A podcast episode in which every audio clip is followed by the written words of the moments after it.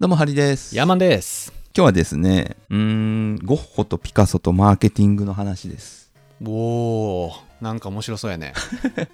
以前、小山さんがアート会やっていただいてたと思うんですけれどもはいはいはいはい、まあまあ、それの流れで聞いてもらえたら、結構な前るでほすど。 はい。と、なぜゴッホは貧乏でピカソは金持ちだったのかという本が結構前に出てるんですよね。2013年か。ううーんん。はいはいはいはい。で、もうこの本ね、冒頭しかこのゴッホとピカソ出てこないんです よ。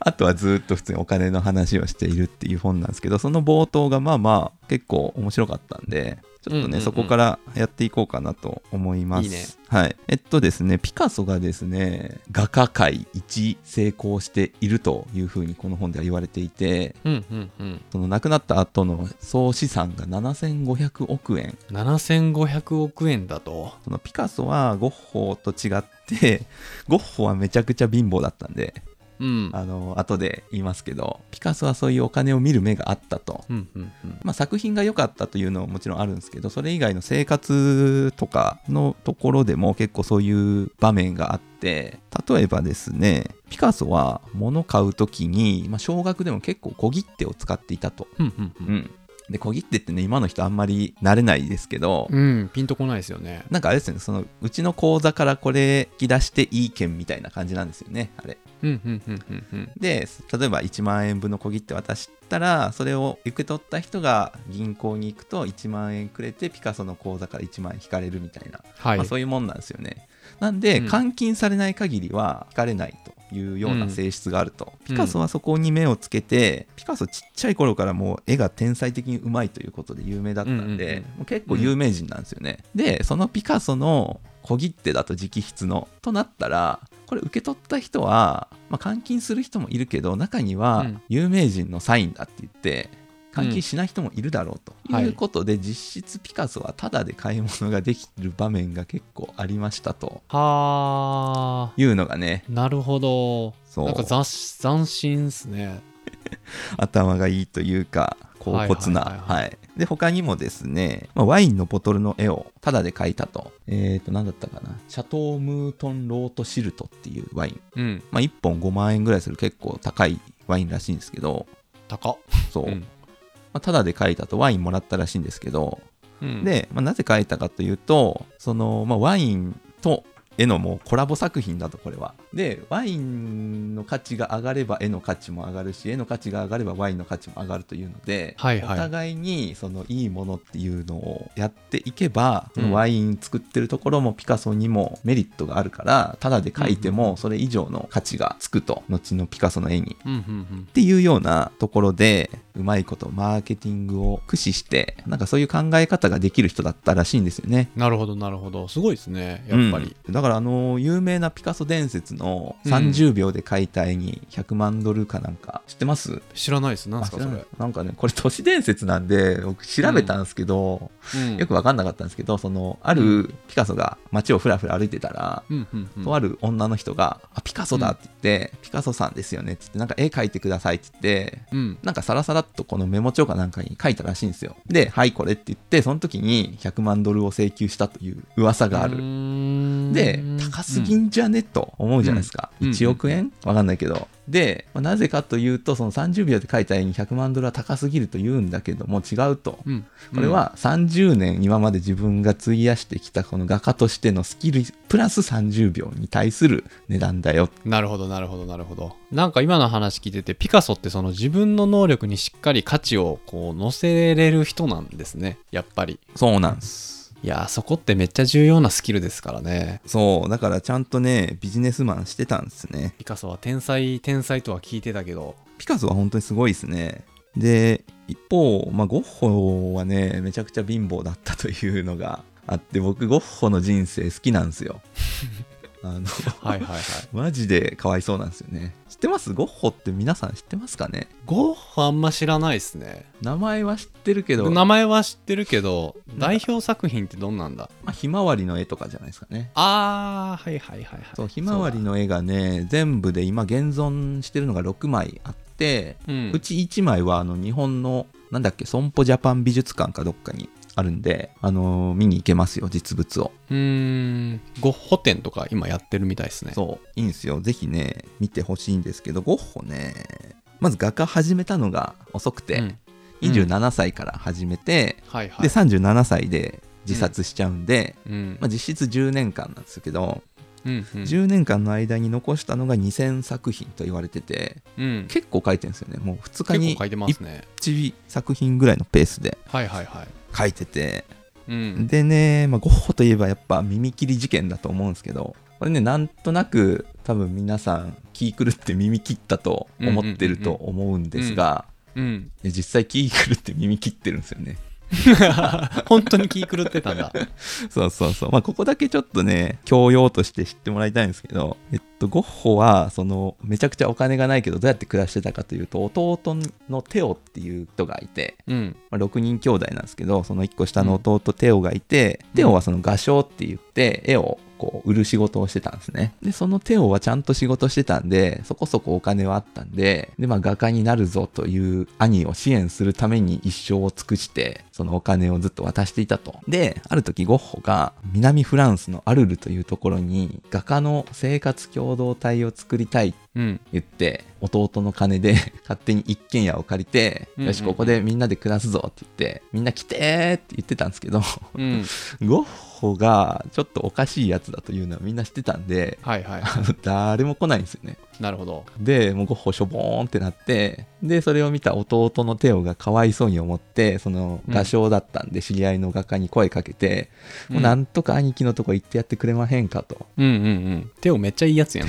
そうめちゃくちゃいいやつなんですようんで、ゴーギャンっていう、これも結構有名な画家がいるんですけど、まあ、その人がめちゃくちゃお金なかったんで、その兄貴のところに行ってくれたら、うんもうそっちで買いたいよ、全部買いますと、うちで。うんうんいう約束をして、なんとかそのゴーギャンが、ゴッホのところ行って一緒に生活始めるんですけど、まあすぐにこの仲悪くなるんですよね。ゴッホ、うんうんうんゴーギャンが。うんまあゴッホ変更ですもゴんッねホそう、変なやつなんで。で、ある時、そこにはオレンとゴーギャンが出ていくっていう風に察したゴッホが、クリスマスの夜になぜか耳を切り落としたという。うんうんうんで、それだけ聞くと意味わかんないですけど、意味わかんないですねこれ結構謎が多くて、うん一説にはゴーギャンがゴッホの耳各耳が変だって言っていた説があったりとかこれ世界ミステリーになってるみたいですねなんかあの今耳切りゴッホで検索したら、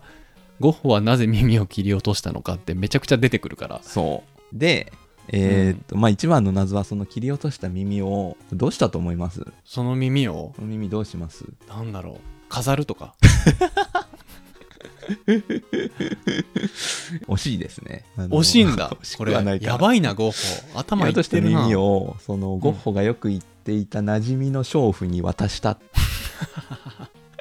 どういうニュアンスそれはなんかゴーギャンが出ていく時にそこの店に行くと思っていたらしい説があってであーそれを渡す時に僕のことを忘れるなみたいなことを言って渡したっていう説があるんですけど、うんそれ受け取った方は僕のことを忘れるなって言われて渡されてもうんキモいじゃないですか、いやもうトラウマでしょ 俺のこと忘れるなって言って耳渡されるんでしょそういやホラーでしょそれ完全にホラーですねそういうとなこんかでもろねゴッホってなんかうんちょっとなんかコミュ障疑惑みたいなのもありますよね。なんか、まあ、今で言うとパーソナリティ障害だとか躁うつとか、うんまあ、病名がつくらしいですね感触持ちでうんうん結構子供の時から喧嘩ばっかしてたみたいな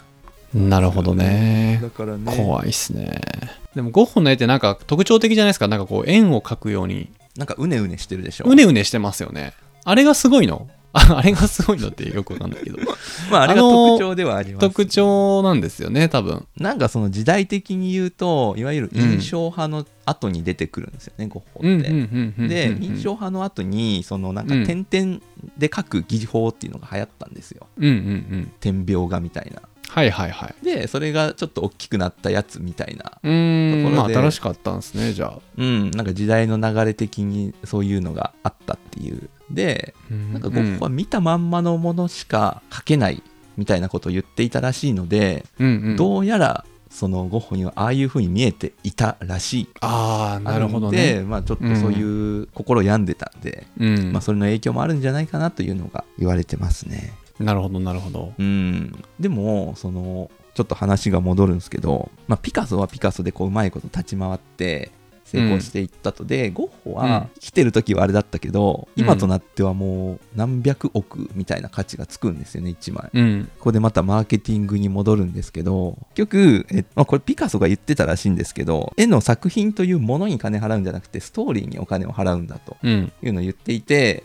でだからうんピカソはその絵を描いたら画商を集めて、うんこの絵はこういう意図で描いているんだみたいなのを説明して価値を上げていったらしいんですけど、うんうん。今やゴッホってそういう伝説が残っているがゆえにこの価値高くなっているとも言えるんじゃないかと思うのですよね。うんうんうんその頭おかしいところも含めて。っていうところがこのストーリーをいかに載せるかというのが何ていうのマーケティングの確かに一番重要な部分なのではないかというのがうんうんうんうん思うところなんですよね。うん。なるほどね。なんかそのアメリカマーケティング協会というところが出しているマーケティングの定義というのがあるんですけど、うん価値あるものを創造し伝達し配達交換する活動プロセスのことと、なるほど。だからまあ価値あるものをまず作ってそれをこのみんなに伝えて、うんでそれを届けたり交換したりということがうんうんマーケティングだと。うーんだからピカソソはそれをちゃんとうまいことやってたしゴッホは死後、まあなんかそれが行われたというのがあって、なるほどなるほいど。や面白いなと思ってて、うだかーん確かに。らまあこれからのねクリエイターだったりなんか仕事フリーランスとか起業家の人とかもねうんその今まで価値がないと思われてたところに新しい価値を乗せるみたいなうんうんうんうん。ことができるとね、じゃあクリエイトですねクリエイトだっていうなんかあの僕ら買い物する時って動機があるから買うじゃないですかでもその動機って結構その商品のストーリーだったりしますもんねそなんかそれ聞いてるうちに欲しくなるなるもんねう。いや、そうなんですよ、そうなんですよ。うん前に小山さんが言ってた、なんか、中国ではライブコマースが流行っているみたいな。うんうんうんうんうんうんめとちかゃくちゃ流行ってますね今うねん中国ライブコマースあれもだからそういう意味ではしっかりそのプロセスがうん、あの場で作られてるから一気に売れるんだと思いますねやっぱりそうですよね。でも、完成品だけ綺麗な写真でパッと出されても、わからんと。そうそうそうそうその過そうですね程に価値を感じるから、うみたいな。そうそうそれがねちゃんとこうシナリオがあってストーリーがあってまあ共感とかねするから僕ら勝手に取って買っちゃうみたいなねでも僕、最近自分の行動ですごい不思議だなと思ってることがあるんですけど、おおあのー僕、シェアオフィス行ってるんですよ。で、そこなんか売店みたいなちっちゃい無人の、なんかオフィスグリコみたいなやつあって、はいはい水、ペットボトル1本50円で売ってるんですよ。うん けど、僕なぜか毎朝コンビニで100円のイロハス買って行ってるんですよ。なんでなんいや、不思議だなと思いながら、なんかね、50円のやつあんま買う気にならないんですよ。なんで俺やったら絶対その50円買うないや、そうなんですよ。僕も合理的に考えたら、どう考えても50円の方買うべきなんですけど、どういう心理状況なのそれなんかね、多分50円のやつ、いかにも安そうなパッケージなんですよね。 あーなるほどねだしうんあとはなんかイロハスがちょっとエコっぽい感じがあるっていうはいはいはいはそんだけいなんなでるすよほどねへえでも倍違うのにねそうそっち買っちゃうアんですホねでしょ不思議っすね俺やったら絶対その無人グリコで買ってるね50円で ねいや買うべきなんですけどねなんかあるんでしょうねそのハリーさんがそうそっちで買っちゃううん、その共感部分が50円の水よりもイロハスを選んじゃう理由が見え張ってるんじゃないですかね 俺は倍の水を買っているぞっていうのをシェアオフィスにいる人たちに見せびらかすとそうそうそうなんかあの大学生の時にさあの、うんなんていうのこのボトルに入ったカフェラッテみたいなさはいはいあれを飲むのがかっこいいみたいなおお時代なかったっすかえあったかなそんなのあないかカフェラテがかっこいいペットボトルのあのマウントレーニアとかのえー、そんなんあったんかなあれがねすごいかっこいいと思っていた時期があるんですよ、これでもうん確かにこの森永乳業のこのカフェオレめっちゃ流行りましたよねそうそうそうそうそうカフェラテかちょっと甘くってしっかりコーヒーの味があるんですよねこれそうでパッケージがねかパッケージというかこのなんていうのボトルがうんかっこいいんですよね、わかるわかる今でこそね、うんこのタイプ多いけど当時僕ら大学生の時ってあんまりなかったもんねこのいやもうあれですよこういうこのパッケージが500のさ紙パックのリプトンミルクティーとかうんうんうんが高校生時代でそれを経て、はいはいはい大学生になったらやっぱカフェラテしょみたいワンランク上の感じになるんかそうこれがなもう飲み終わって空っぽなのうにんずっと持ち歩いてましたもん、 どういうブランディングそ れまあねでもこういう動機があって我々商品買っちゃいますもんねえなんかそういうのないですか最近ねスニーカーのかかとってすぐなんかこうダメになるじゃないですかあごめんかかとじゃなくってうんそのかかとなんですけどなんていうんですか中の部分あ中のかかとのあの中のかかと裏が破れてこない裏裏地が裏裏裏出てくるみたいなはいそうそうそうそうそうあるあの中のスポンジが出てくるみたいなね昔はよくかかとすり減ったんですようんで結構僕はこう破れてダメになってそれで買い替えるみたいなうんことが多いんですよでもったいないなと思ってなんかいい方法ないかなと思ったらその中に補修テープみたいなの貼る貼れる商品があるんですよえっとね商品名がね擦り切れ防衛タイヤえー、なんか思ってたやつと違うけどこれをねあのー靴の中からこうかかとに貼るんですよなんかメッシュのシールみたいなやつそうそうそうそうそうそう全然靴復活するんですよへえこれおすすめですか最近のこれ良かったですねエコじゃないですかサステナブルな生活をしてるじゃないですかうんいやでも今そういう時代ですよねこう新しいのどんどん買うっていうよりこう大事にしていく方が美しいみたいなうーんそうですね確かにやっぱりいいもの長く使うっていう方がなんか気持ちいいですよね時代ですね時代ですねうんなんか今なんていうのかな今ひろゆきブームが来てるじゃないですかうんうんうんひろゆきブームが来るときってこういつもみんな成長とか成功とか、うんそういうのに疲れた時期なんですよ大体ああはいはいはいはいなんとなくわかるもう緩く生きていこうと、で、うん社会福祉に頼っていこうぜみたいな うんうんうんうんうん多分今ねそういう時代だと思うんでまあだからどうってことはないんだけ ど、なんかねあの昔にうん僕ちょっと言ったと思うんですけどその国で何が流行るかってうん、その国の GDP によってわかるらしいんですよでえっとねちょっとす細かい数字は忘れたんですけどこれ何て言うんだったっけな超加速経済アフリカっていうリープフロッグっていう本があるんですよほうほうほうでそこでなんなんとかマップっていう もうすごい忘れちゃったんですけど、いうのがあって要はそのその国の、G、1人当たりの GDP によって流行るものが分かるとへえで例えばこれも値段あのちょっとすいません記憶がめちゃくちゃなんですけど確か1人当たりの GDP が1万ドルうんやったかな超えたぐらいにディズニーランドができるとかああそういうことブラここのぐらいの時に、えっと、例えばヴィトンとかグッチの、えーブランドもんが流行るとかへえそういうのがあるんですってだからそういうのを見ながら例えばそのさっき言ったディズニーランドとかはこの国に出店しようとかっていうのを決めていくらしい面白なんとかマップそうなんとかマップだったと思うんだけどねちょっとまあ調べて貼っときますよ、うんでまあねその「リープフロッグ」っていう本にねこう最初にこう表になってて、うんあの結構まとめられてるんでおすすめですリップフロックじゃあちょっとまた紹介してくださいよああ OK ですこれ次回じゃあ、うんこの話しようかな ということでね、まあ、僕が多分アートに興味持つのもねちょっと成長に疲れた時だと思うんですよ確かに確かになんか箸休め的なね そうそうそうんわかるわかる成長に疲れたんですかういや疲れてないけど頑張らずに楽して生きようみたいな ねそういうそういう風潮があるかもしんないねもうね時代が追い俺に時代が追ねいついたらいいな、なるほどなるほどはい、まあ、そんなわけでね自分のなんかブームと時代をう比ん、うん、べてみるといいかもしれません、確かに確かにはいということでこの番組が面白いと思った人は